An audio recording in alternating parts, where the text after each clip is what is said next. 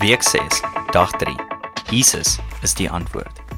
Is jy op soek na antwoorde van goed wat jy nie verstaan nie? Ek weet wie het al die antwoorde vir al jou vrae.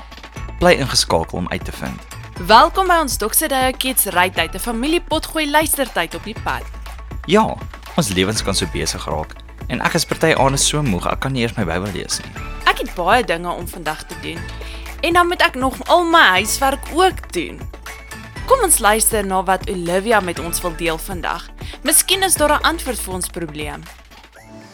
Die seun van God het die sonde oorwin. Sy naam is Jesus. Om die antwoorde te kry, moet ons na Jesus kyk as die antwoord. Vra jouself, wat keer dat jy op Jesus fokus?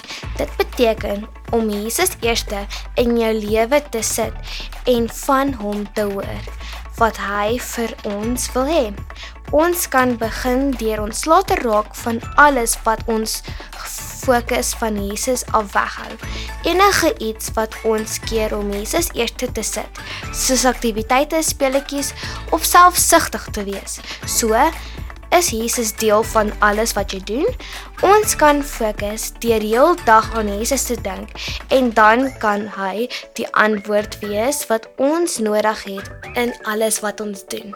Ons het Jesus in ons lewens nodig om gefokus en op koers te bly. Sonder hom kan ons dit nie doen nie. Som soos Romeine 7 vers 25 sê: In my binneste is ek gehoorsaam aan God, maar wat die res van my liggaam doen, is iets heeltemal anders. Daar heers die sonde.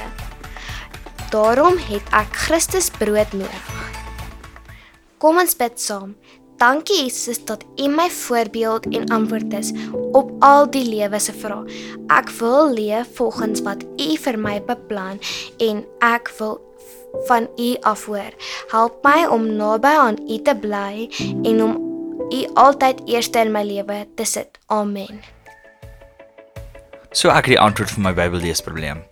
Ek moet dit in die oggende doen voor ek enigiets anders doen. Ja, dis nou 'n baie goeie idee. En ek wil ook vir Jesus eerste in my lewe sit en hoor wat Jesus vir my wil sê oor my elke dag se lewe. Wel, dit is dan dit vir vandag. Geniet jou dag en onthou om na die gemeenskapsblad toe te gaan vir nog aktiwiteite.